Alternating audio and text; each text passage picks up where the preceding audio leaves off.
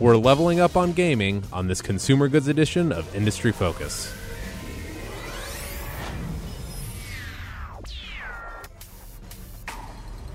Greetings, fools. I am Sean O'Reilly, joining you here from Fool headquarters in Alexandria, Virginia, on a very rainy day south of the nation's capital.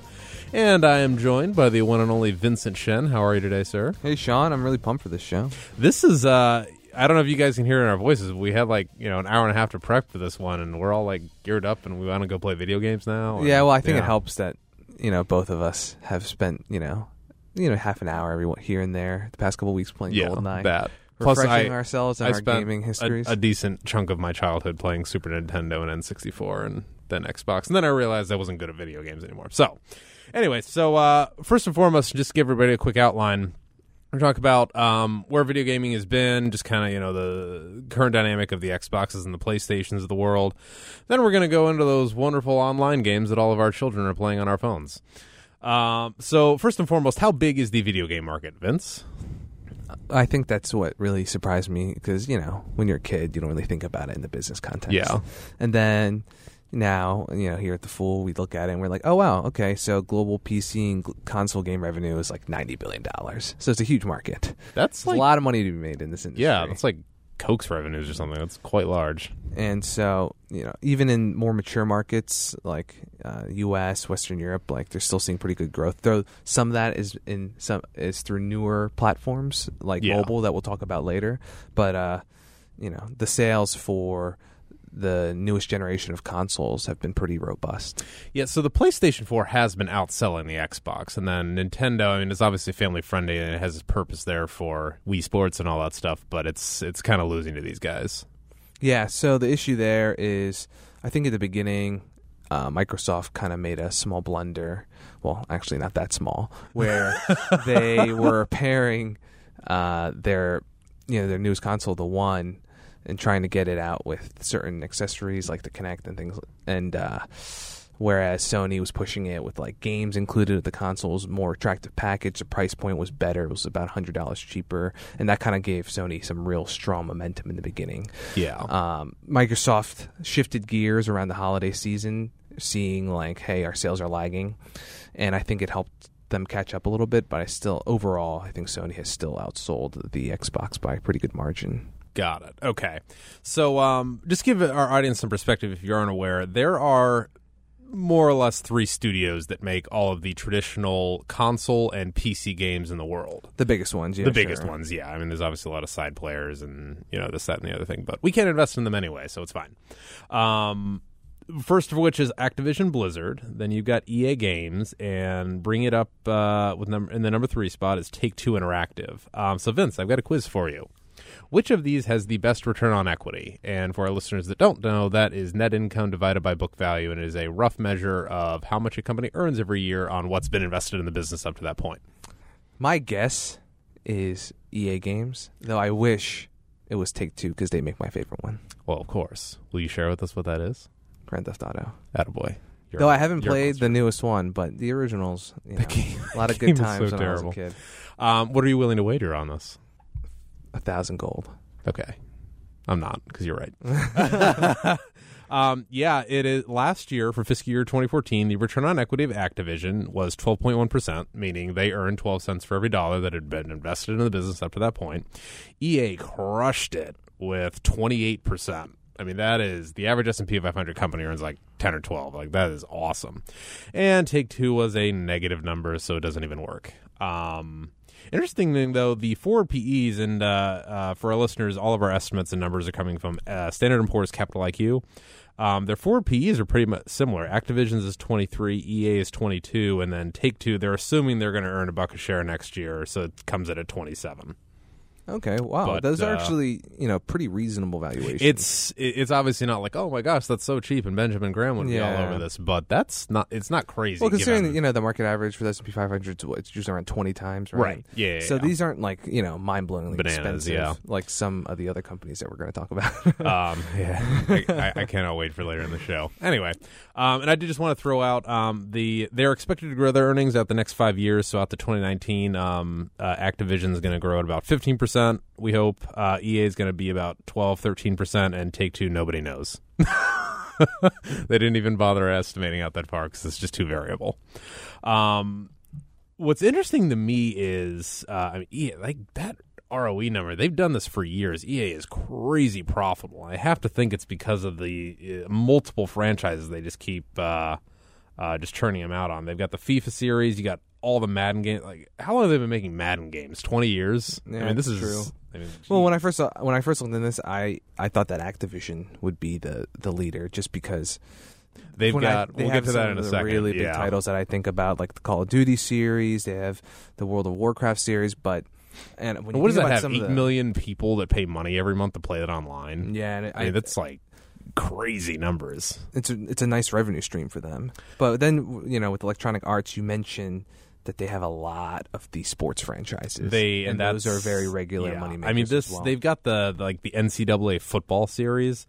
I remember playing one of the original versions of that with my dad on Super Nintendo in the '90s, like good old 16-bit. You know, like I they they just you know it's a very consistent. You know, eh, they don't get crazy now. In more recent years, they've got like Titanfall and all the Star Wars games and stuff. So they're they're doing okay. they got it looks like they have a very strong They do. portfolio of games. Yeah, Um, on the other hand, you know, with Activision, we obviously mentioned they've got uh, uh, you know the World of Warcraft thing going for them, the StarCraft and Diablo and all that stuff. And uh, what were you telling me about Destiny? All the money they spent on this thing. so you know This is dragging their ROE number down. there yeah there's been a lot of talk like destiny was a huge title for them uh, there's been numbers thrown around that the game cost 500 million dollars to develop over like essentially the past decade. Um, of course you know the companies come out it's like it was nowhere near that. The 500 million dollars encompasses like the entire franchise because there's likely to be sequels. Yeah, and you know a lot of people were basically complaining because you know you spent that much money on the game and it and it costs like two or two fifty to make the Avengers movies. the so, initial reception uh, was kind of lukewarm mixed so there's just Yeah. been kind of talk about that in the industry Their big cash cow, though, in addition to um, all the people that you know pay to play Warcraft online every event, it seems to be the Call of Duty series. I mean that that thing has been going on for ten or fifteen years. Total sales for the series have over ten billion dollars, and that is bigger than all the Iron Man movies, all the Avengers movies. I mean that's this is a big business. mm-hmm. yeah they put out you know the original titles like you said they've been coming out for so many years and I f- You're talking about my middle school career right now. This is like, oh man, back and in then time. uh, like Call of, and then in more recent years, you know, they had a string where every new Call of Duty game was like their record bestseller. like I remember we I did a show uh, a year ago for uh, uh, you know just with Mark Reith and we were talking about video. We were like doing over and unders on what the Call of Duty uh, was it Black Ops that came out last year. I can't even remember, but and I was like, oh yeah, I don't, I don't know. You know, I didn't know how big a business it was at the time, but it wound up like bringing in eight hundred million dollars or something. These are blockbuster numbers, and they're just video games. So this is they're they're definitely not playing around. Huge business. Yep. Um, and then, of course, you got Take Two. Um, they aren't nearly as profitable, but did just want to throw out they've got like the Bioshocks games, and of course, they have your favorite. Their big cash cow is the Grand Theft Auto series. I was actually surprised they aren't as profitable. I mean, that that thing's a huge seller. Yeah, but I don't think it comes out quite as consistently as like a Call of Duty does or some of these sports franchises. Yeah, So it's going to be a little choppier for them. they have tried to get in on the sports games. So instead of like you know the NCAA footballs or the Maddens, they've got like uh, NHL 2K for 2000 because they can't have 2000. It, you know, it is what it is. But uh, they're trying to get their piece of the sports action. Uh, so moving on, um, we'll obviously make our stock picks later on. But uh, now we've got this advent of ever since we all got a smartphone, uh, mobile gaming. Um, and like the success of the Candy Crushes and that Kardashian game, like this is I could never have imagined this five years ago. Yeah, so, you know, in the past, I always thought of it as being either console games, PC games. You had some handhelds, like the Nintendo does very well with their handheld My smartphone systems. is now my Game Boy or whatever. yeah. But Nintendo, you know, Nintendo's even Nintendo recently has done very well with their handheld. It's outsold even the uh, the newest generations of the Xbox and the PlayStation. But In terms of unit sales, obviously. yeah, but Yeah. in the uh, in the grand scheme of things, like you know, to put it in perspective, you know, you can talk about a base of I, these I pulled these numbers from a recent report where they think that you know even if the the Wii has traditionally sold like 100 million units, the original PS3 has sold 80 million, and then uh, some of these newer consoles have sold upwards of like 15 million units combined. How does that really compare when there was 1.3 billion smartphones shipped last year? And every smartphone, which is often even in developing countries the first device that these people get to connect to the internet, they start gaming on it. Right. So And playing Candy Crush. so all of a sudden, exactly, the mobile gaming market has just, you know, over the past few years, has absolutely exploded.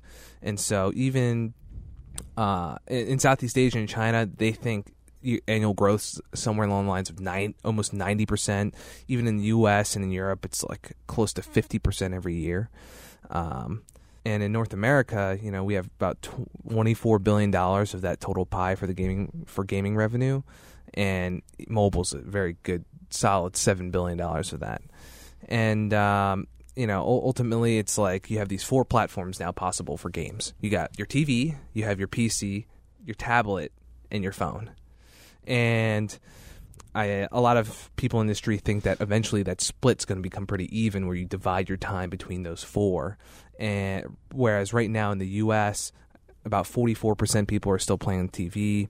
About a quarter of them are on the PC. And well, and the- back back. So I'm sorry to interrupt. Back in the day, it was 100 percent N64. Exactly. whatever. So or the PC games, Yeah. right? So it was probably it was 60 40. in the U.S. Yeah. you know the, the remaining 30% of gaming share is split between tablets and phones whereas globally i think americans just are, are they're more uh, they prefer like the console games on tv whereas globally pc has a bigger share it's like 40% but the tablets and the phones have a bigger piece too at closer to like 35% So we're investors here. What do we think about these companies? So, you know, the big three uh, public companies uh, for mobile games are King Digital, Zynga, and Glu. Now, the issue is, you know, especially with King Digital's Zynga, like they've had very rocky performances since their, since their IPOs. Um, King's trading at like fifteen dollars. They priced at twenty two fifty.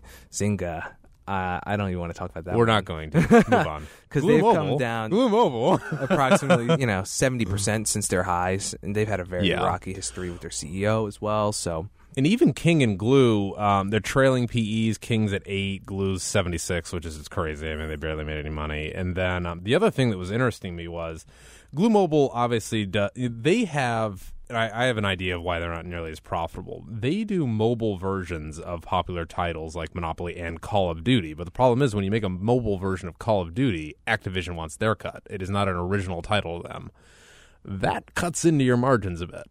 Yeah And that's that's kind of you know that's the I think they have you know of the three companies I actually think Glu Mobile has a very uh, It seems to be more like- replicatable, and we'll get to that. I really like their like long-term strategic vision that their CEO has mentioned. Like he's got this view of having a really strong portfolio of titles. Like you can't always bank on getting a Candy Crush Saga right. like King does. Well, and this serves as an interesting contrast with King because their trailing P is eight, and the Wall Street is not pricing in any growth at all because they had that huge hit with Candy Crush. And I, can you repeat a one-hit wonder? Like Yeah, multiple '80s that- bands say no. you know, Candy Crush Saga, Pet Rescue Saga. Um, they're trying to build like franchises off that core idea, but they're not It remains nearly as successful Yeah. as you know Candy Crush at its height, you know, a year or two ago.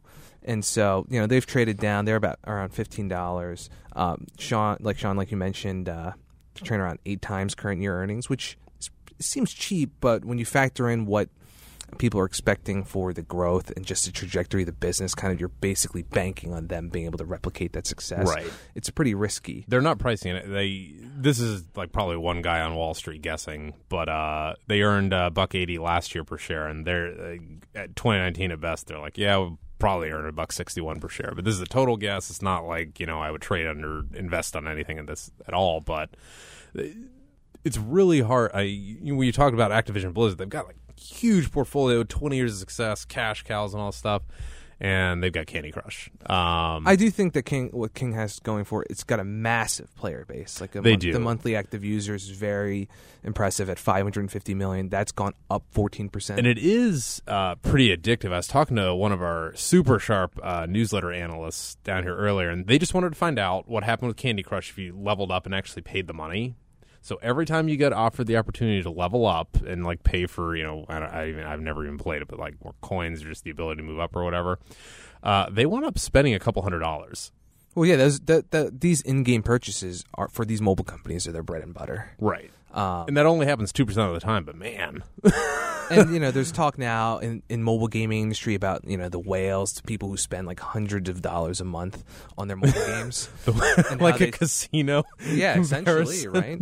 Um, it's you commonly see this. You commonly see this in a lot of industries, basically, where a small group of your customers are making up the lion's share of your revenue because some of these people really like their games. They Right. have discretionary income to spend, and they choose to spend it. Do they get do they get stuff. comped like at casinos? Like, Uh, I doubt that. so you know, uh, Glu Mobile has this vi- vision of their like portfolio games. Uh, they've had a lot of success lately with uh, the Kim Kardashian Hollywood game, but otherwise, uh, you know, it's definitely a bit of riskier play. But that's actually probably my pick for mobile games is Glu Mobile. Specifically, it's kind of like picking from three kind of questionable ones, but yeah. I like the long term vision for Glu, and I think that's You like the the most foolish, you know, pick. Going for it. Okay. Uh, I'm I'm going to be super conservative. I'm going to go with EA Games. Uh, that forward P of 22 compares really well with Activision. Uh, they're going to see growth. They've got a amazing portfolio of titles, and I think it's probably kind of a layup. I'd take that too. Yeah. But if you want a home run, very good. Well, thank you for your thoughts, Vince. Have a good one. Thanks, John. I'll see you in the gaming room. And that is it for us fools. But before we go, I wanted to make our listeners aware of a special offer. It is a uh, if you found this uh, discussion informative and you're looking for more foolish stock ideas, Stock Advisor may be the service for you. It is our flagship newsletter, started more than 10 years ago by Motley Fool co-founders Tom and David Gardner.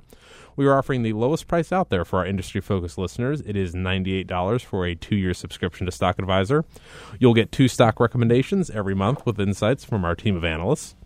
Just go to focus.fool.com to take advantage of that deal. Once again, that is focus.fool.com. And as always, people on this program may have interest in the stocks they talk about, and the Motley Fool may have formal recommendations for or against those stocks, so don't buy or sell anything based solely on what you hear on this program. For Vincent Shen, I'm Sean O'Reilly. Thanks for listening and Fool On. Listening and Fool On.